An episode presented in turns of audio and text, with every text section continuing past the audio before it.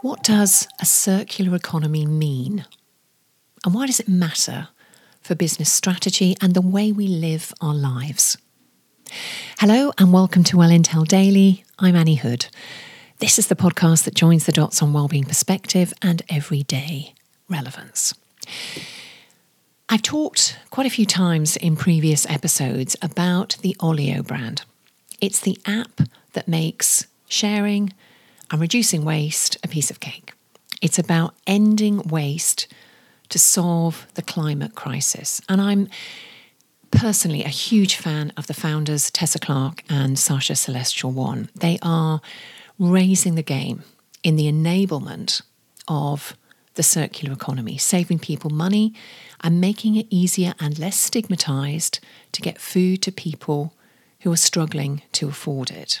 So, first, the circular economy. What is it? Well, it's a system based on the reuse and regeneration of materials or products.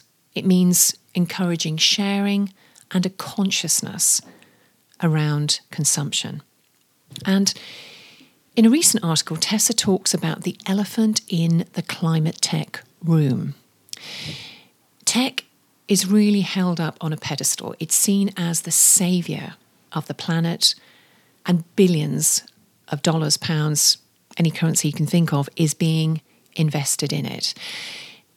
In quarter one this year, January to March, for the very first time, investment in climate tech surpassed the investment in fintech, in financial technologies.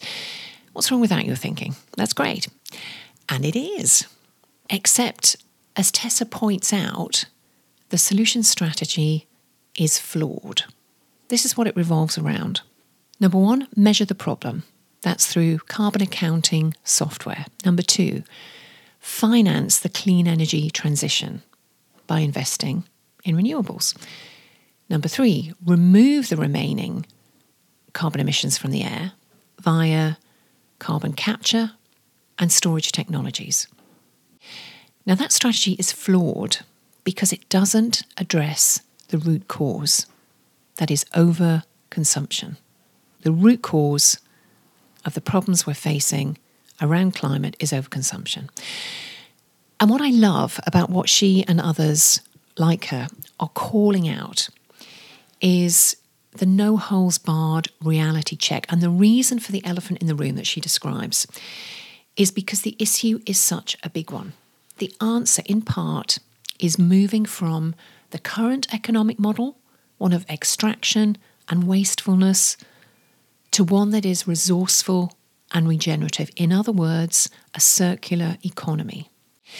And that sort of shift, that shift to a circular economy, matters to lifestyle and business planning because if you are in the business of selling products amidst a culture shift from owning to sharing, that's going to affect you most importantly, is a huge opportunity for innovation and a front row seat in playing your part and being ahead of that curve.